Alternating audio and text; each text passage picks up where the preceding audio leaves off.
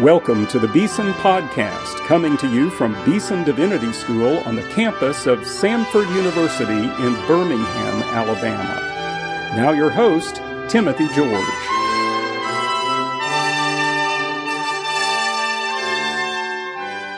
Welcome to today's Beeson Podcast.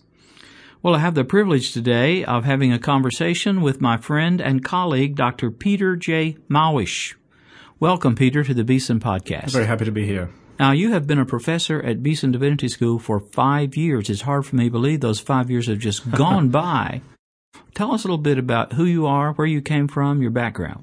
I am originally from Poland. I born and raised. I grew up in a very small pocket of Lutheranism in the south of Poland. And what's unusual about that area, because at one point it was part of the Austro-Hungarian Empire was that in that area the Polish speakers were generally Lutheran, whereas the German speakers were Catholic. And I grew up in a Lutheran family, nourished by all kinds of stories of Lutheran survival, especially in the days of the Counter Reformation, and those certainly shaped the stories of, to some degree, martyrdom, but also oppression and preservation of the faith. It really shaped my childhood. Uh, I heard lots of them from my, especially my grandparents and then parents.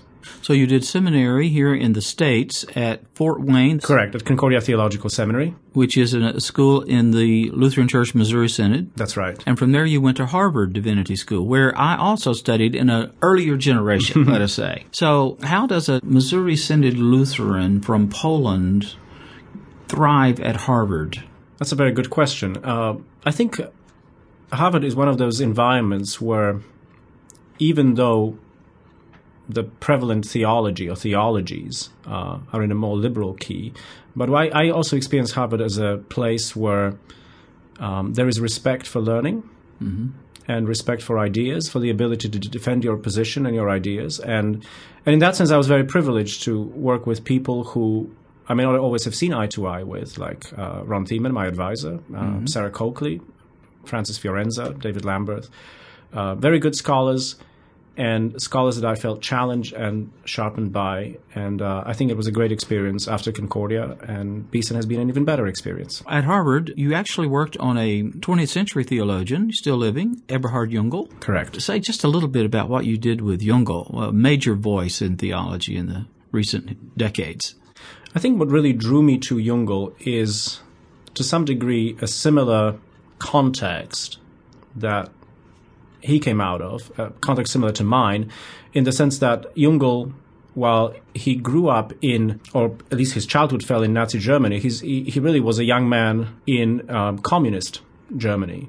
And I think the theme of freedom, both as a reality that God communicates to us, but also as something that that belongs to our humanity as God's gift uh, was really very important for my thinking. I think that's what originally drew me to Jungel. I was also drawn to the, the, rigor with which he thinks theologically. You know how important the tradition is for him, but on the on the on the other, it is to imaginatively imaginatively recover and resource that tradition for our issues of today. So, I mean, to give an example, Jungel talks about the doctrine of justification as something that really touches not only our salvation or concerns not only our salvation, but also concerns our very personhood. Because what justification expresses is a fundamental separation between person and works.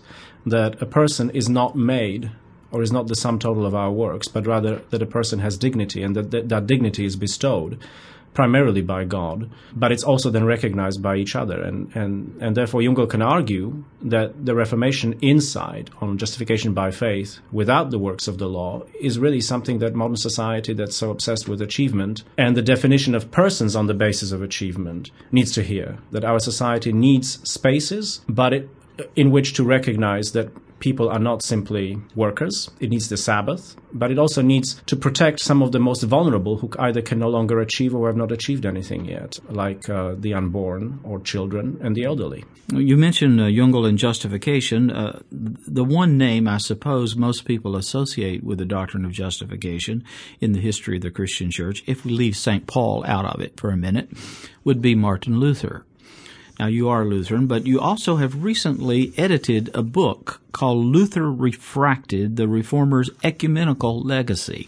And I want to talk a little bit about this book. I think it's a remarkable uh, presentation that you have done here with a, a colleague, uh, Derek Nelson. You're the two editors of this volume, Luther Refracted, the Reformer's Ecumenical Legacy, uh, which is published by Fortress Press. Mm-hmm. So, tell us a little bit about this book, how you came to write it, what what you mean by refracted, for one thing. I mean, fundamentally, what the book recognizes is that Luther is a very complex personality, both as a man but also as a theologian, but that his history in the Christian tradition is a very complex history, history of reception, and, and insofar as he is, in a way, uh, one of the reformers, perhaps the father of the Reformation, his reception in the various Christian denominations that claim the legacy of the Reformation, but also his reception in Roman Catholicism, you know, is never straightforward and is very polyphonic and hence the title Refracted. That already in his lifetime, there was a recognition that the volume of Luther's work was incredibly immense, that he, he was a theologian who was very much a theologian in action. He spoke to all kinds of contexts,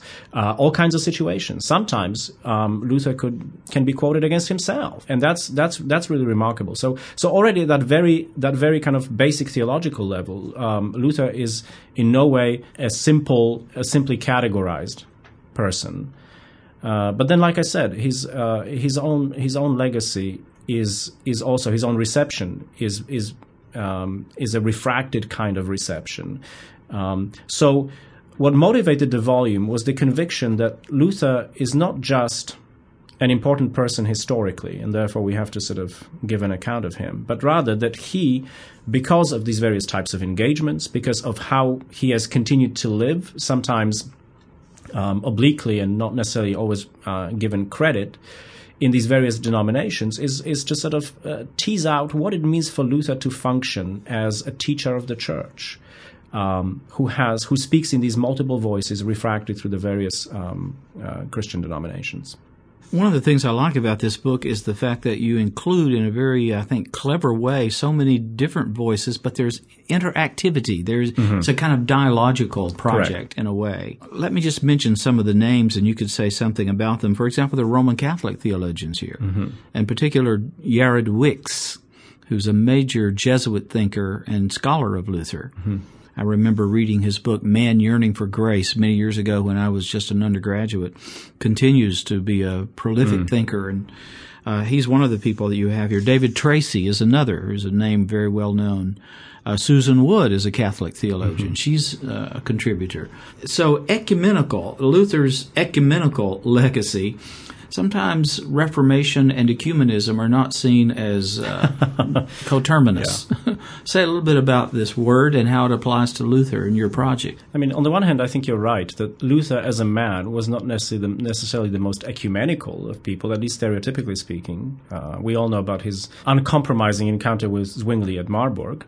Um, on the other hand, a lot of the things that Luther wrote, beginning with his thesis, his 95 thesis on indulgences, and even as late as uh, his, 15, his 1537 Smalcald articles were really written as documents for ecumenical encounter, for ecumenical conversation. Luther was interested in, in conversation. But apart from that, I think what really motivates the choice of Luther uh, at an even deeper level than the one that I've already spoken of, that he is sort of a theologian that seems to have been received in multiple ways, is that both Derek Nelson, who is a co editor of this volume, and I were convinced that there are other ways of doing ecumenism. And the kind of ecumenism that we wanted to push back against a little bit was the sort of ecumenism where people get together and they, they figured out points of convergence and then decide whether what divides them matters or doesn't matter. So it, it, we, we did not want to do this kind of what I would call maybe lowest common denominator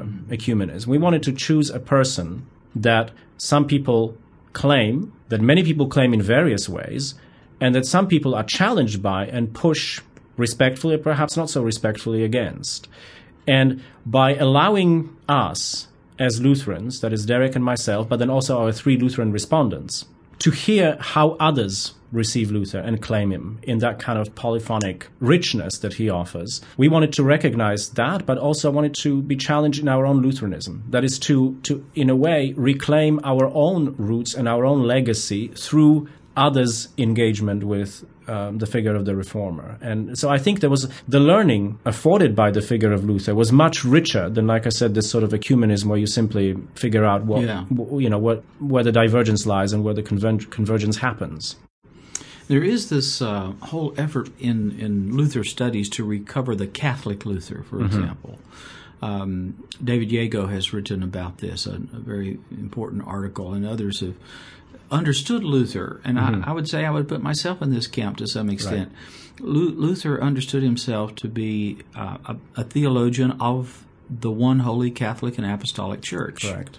didn't want to start from scratch all over again, but to take the wonderful gift God has given the church in the scriptures and the in the confessions and in a way um, let them shine without all of the obscurities and so forth.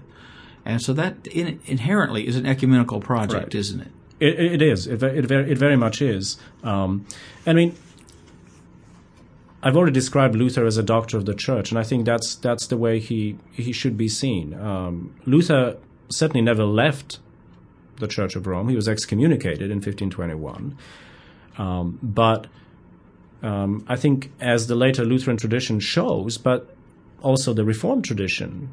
Uh, we still regard ourselves as the church not only of Irenaeus, but also the church, for example, of Thomas Aquinas. Um, that that all of these are important voices within the tradition that somehow and sometimes clash, uh, but actually voice a lot of convergence. And uh, you know, Luther's obviously uncompromising project had to do with you know magnifying Christ, sort of allowing Christ to shine.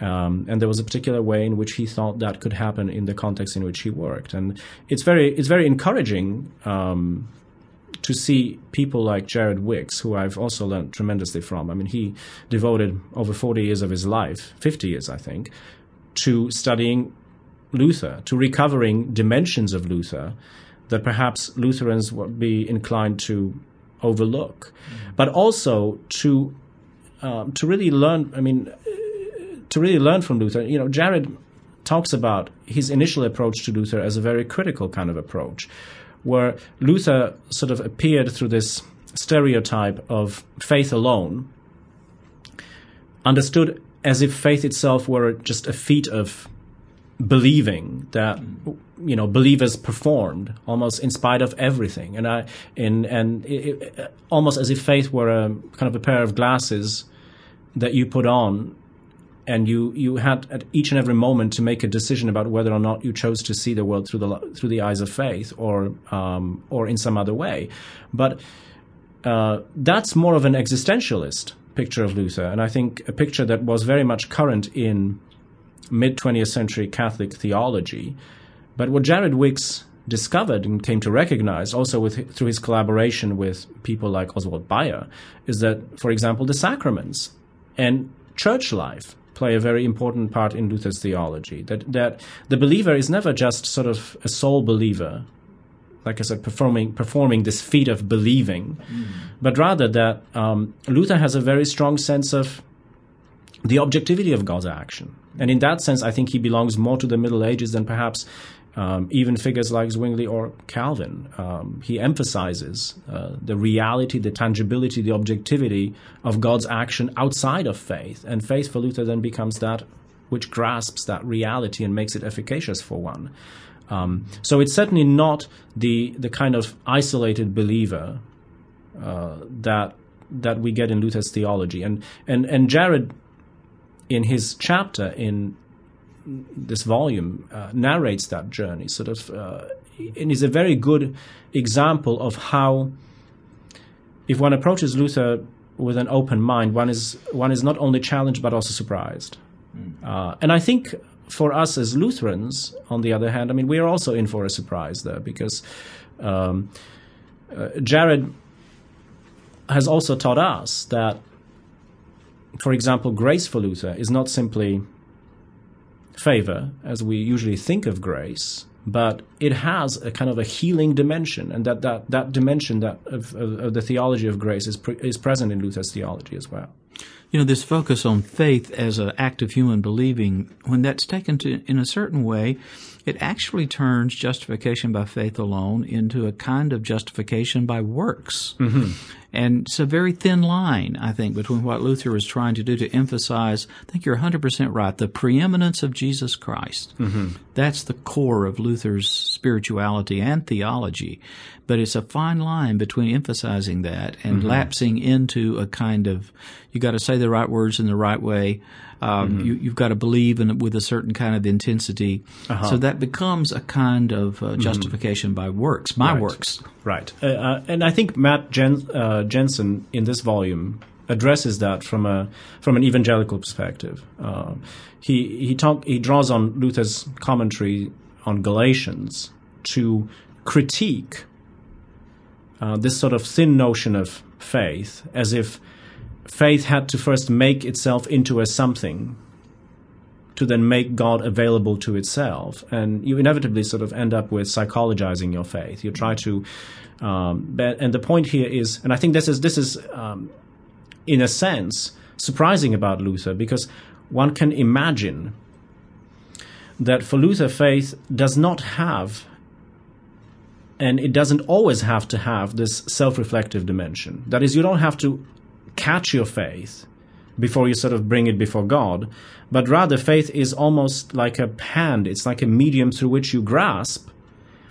And it's even conceivable that a believer may not know that the believer believes, the believer simply trusts. That, that, that dimension of self reflexivity is not necessary. I think it's important to Luther because Luther certainly uh, wanted to challenge this kind of notion that the sacraments or the word works ex opere operato by the mere performance of the act. He wanted to emphasize that it is only in faith that things become salutary for us. But but he would also I think push back against this notion that yes, faith that first we must assure that we have faith, that we must make faith into a something um, in order for uh, the gifts of grace to be given to us. Um, I mean, Luther has a, and, and, I think that, that really this this this um, shying away from the reflexivity of faith or kind of reflexivity of faith on uh, steroids is really another way in which Luther magnifies Christ. Mm. We grasp Christ, we don't grasp faith, yeah. um, and I think that's that's very important. The, the the believer's focus is single mindedly on Christ rather than my own faith. I was so pleased to see in this book a an essay by a Baptist theologian, uh, Dr. Brian Brewer, who teaches at Baylor University, and I really liked what he was saying. In a way, it's a kind of critique mm-hmm. of the way in which Luther has sometimes been seen in the Baptist tradition as sort of the the champion of individual freedom and so forth and so on. And he is giving a different reading on the priesthood of all believers, one that I very much uh, resonate with. Um, so thank you for including a mm-hmm. Baptist mm-hmm. among all these Lutherans and Catholics. Uh, yeah, uh, Brian Brewer talked about yes the priesthood of all believers, um, and what he really uh, teased out of that notion in Luther uh, is its ethical dimension.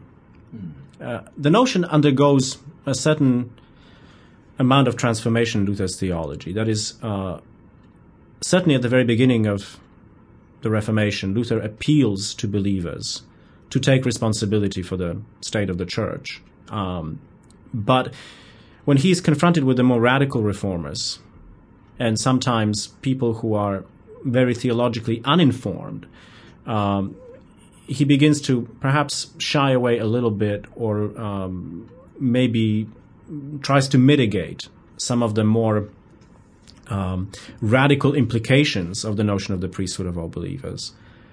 But uh, nonetheless, I mean, it is it is certainly a very prominent part of Luther's theology in the sense that yes, our access to Christ is does not require the mediation of the church. The gifts are for the people of God, and he emphasizes that very much, and and he emphasizes God's coming to us. But I think what's what Brian Brewer emphasizes in, in his discussion of the priesthood is that the priesthood then becomes less a matter of my own sort of being a church unto myself. He discusses E.Y. Mullins' notion of soul, soul competency as a particular way of receiving the notion of the priesthood of all believers. And, and, and Brian wants to say, well, we should, what we should recover from Luther, what we should learn from Luther, is that the priesthood of all believers has this ethical dimension of because we are all invited by God to receive God's gifts. What the priesthood implies is not so much the sufficiency of believer, but rather the fact that we pray for each other, mm. that we um, that we are responsible for our for the church, that we must take responsibility for whether the gospel is proclaimed in yeah. the church. So it's a it's more of a corporate Absolutely, um, thing, yeah. and I, and I think that's a that's a very good thing to to to yeah. to to bring up. He's spot on. I think there, you know, very often in the Baptist tradition we speak about the priesthood of the believer as though it were one isolated individual, mm-hmm. but the better, more I think Lutheran way to talk about it is the priesthood of all believers. Right. We are priests to one another. That's a very important insight. So, uh, now you know we're almost on the eve of the big celebration, the 500th anniversary of Luther's posting of the 95 Theses on the Castle Church door in Wittenberg. There'll be all kinds of festivities and celebrations and lectures. As you think about that project in terms of your book and you being a Lutheran theologian yourself, how ought we to think about the 500th anniversary of the Protestant Reformation? I think, uh, again, it's not a very simple way of thinking about the Reformation, just, just as we cannot think very simply about Luther. I mean, to some degree, I agree that the Reformation was a tragedy. Um, it produced divided Christendom in the West. But on the other hand, it was also a, it was also a necessity. I, I, agree with Robert Jenson, who says that you know Luther is one of the few absolutely necessary theologians mm. of the church. Um, and I think our reception of the Reformation will be um, will be like that. That you know we have the benefit. That is, uh, when I say like that, I mean it will be um, it will be complex. It, it, too will be refracted, because we have the benefit of uh, knowing what the Reformation was about, not just when it happened, but we also have uh, the benefit of knowing what kind of shadow it cast over mm. modernity um, and there are certainly Catholic scholars today who talk about the unintended consequences of the Reformation. Um, I'm not sure that I necessarily um, uh, see eye to eye with all of those um, all of those critiques, um, but I also realize that the Reformation again is a is a much more complex phenomenon, and that uh, and that we should that we should receive it critically. That is, I still believe that it is something to be celebrated because the Reformation did have this single minded focus on the gospel. Um, it was a movement within the church that sought to remind the church of what the gospel was and uh, make that absolutely central. Um, but it, it, it produced its own set of consequences that I think we, as those who inherit the Reformation, should keep thinking about. And I, and I think the best way to celebrate the Reformation is to is to um, realize that it never had that kind of finality that it intended. Um, yeah. That we must that we must um, uh, reckon with reckon with it. That we must think through it as its children. That we must, in some sense, always carry it on, and carry it on also in regard to ourselves. Um, that is to be reminded of where our forefathers were and what they fought for, to be taken back to the roots of certain conceptions, like we've just discussed the priesthood of all believers, uh, the notion of faith, and, and so on and so forth. Um, that um, so um, I think that's probably how I would approach the Reformation. Something to be celebrated, something perhaps to be lamented a little bit, but certainly something to be received and thought through very critically. I think what you've just said is so very deeply in keeping with the central tenet of the Reformation, mm-hmm. sometimes expressed with this uh, this phrase "ecclesia reformanda." Mm-hmm. So the church not only once and all perfectly reformed in the 16th century, but the church in a continual state of reformation. Mm-hmm. So every generation we revisit these great doctrines of the faith. We look at figures like Luther, uh, and we can receive all of this as a gift from God with, mm-hmm. with gratitude and thanksgiving in our heart hearts, but also, as you rightly say, I think with uh, with some caution, maybe with even a note of repentance in mm-hmm. our heart for some of the evil that actually came out of people who were trying to do very good things. Right. And we're not exempt from that ourselves. I think also with the sort of thought that an ultimate recognition that we're not the ones saving the church ultimately, that the church has a savior and and mm. and the, the purpose of the Reformation really lay in drawing attention to that fact.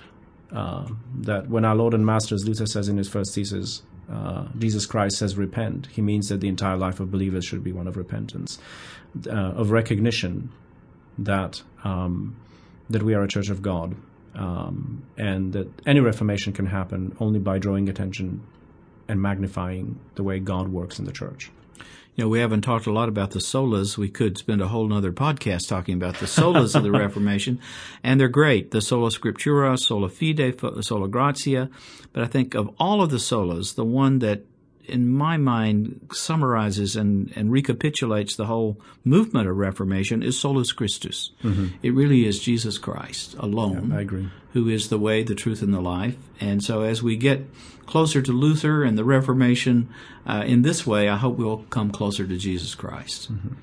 Thank you, Peter, for this wonderful Thank conversation so and for this book you've done. Hope it'll do just great. You can get it on Amazon.com, I'm sure. Yes. From Fortress Press, Luther Refracted, The Reformer's Ecumenical Legacy, edited by Peter Malysz, with whom I've had uh, a conversation today, and Derek R. Nelson. Thank you so much.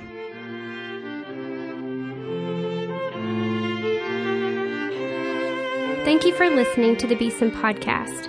We are so grateful for your generous support and encouragement for our podcast ministry, which goes out to listeners all across this world. We would love to hear from you, and we hope that you will write us at BDS, which stands for Beeson Divinity School, info, I-N-F-O, BDS info at Samford, S-A-M-F-O-R-D dot edu.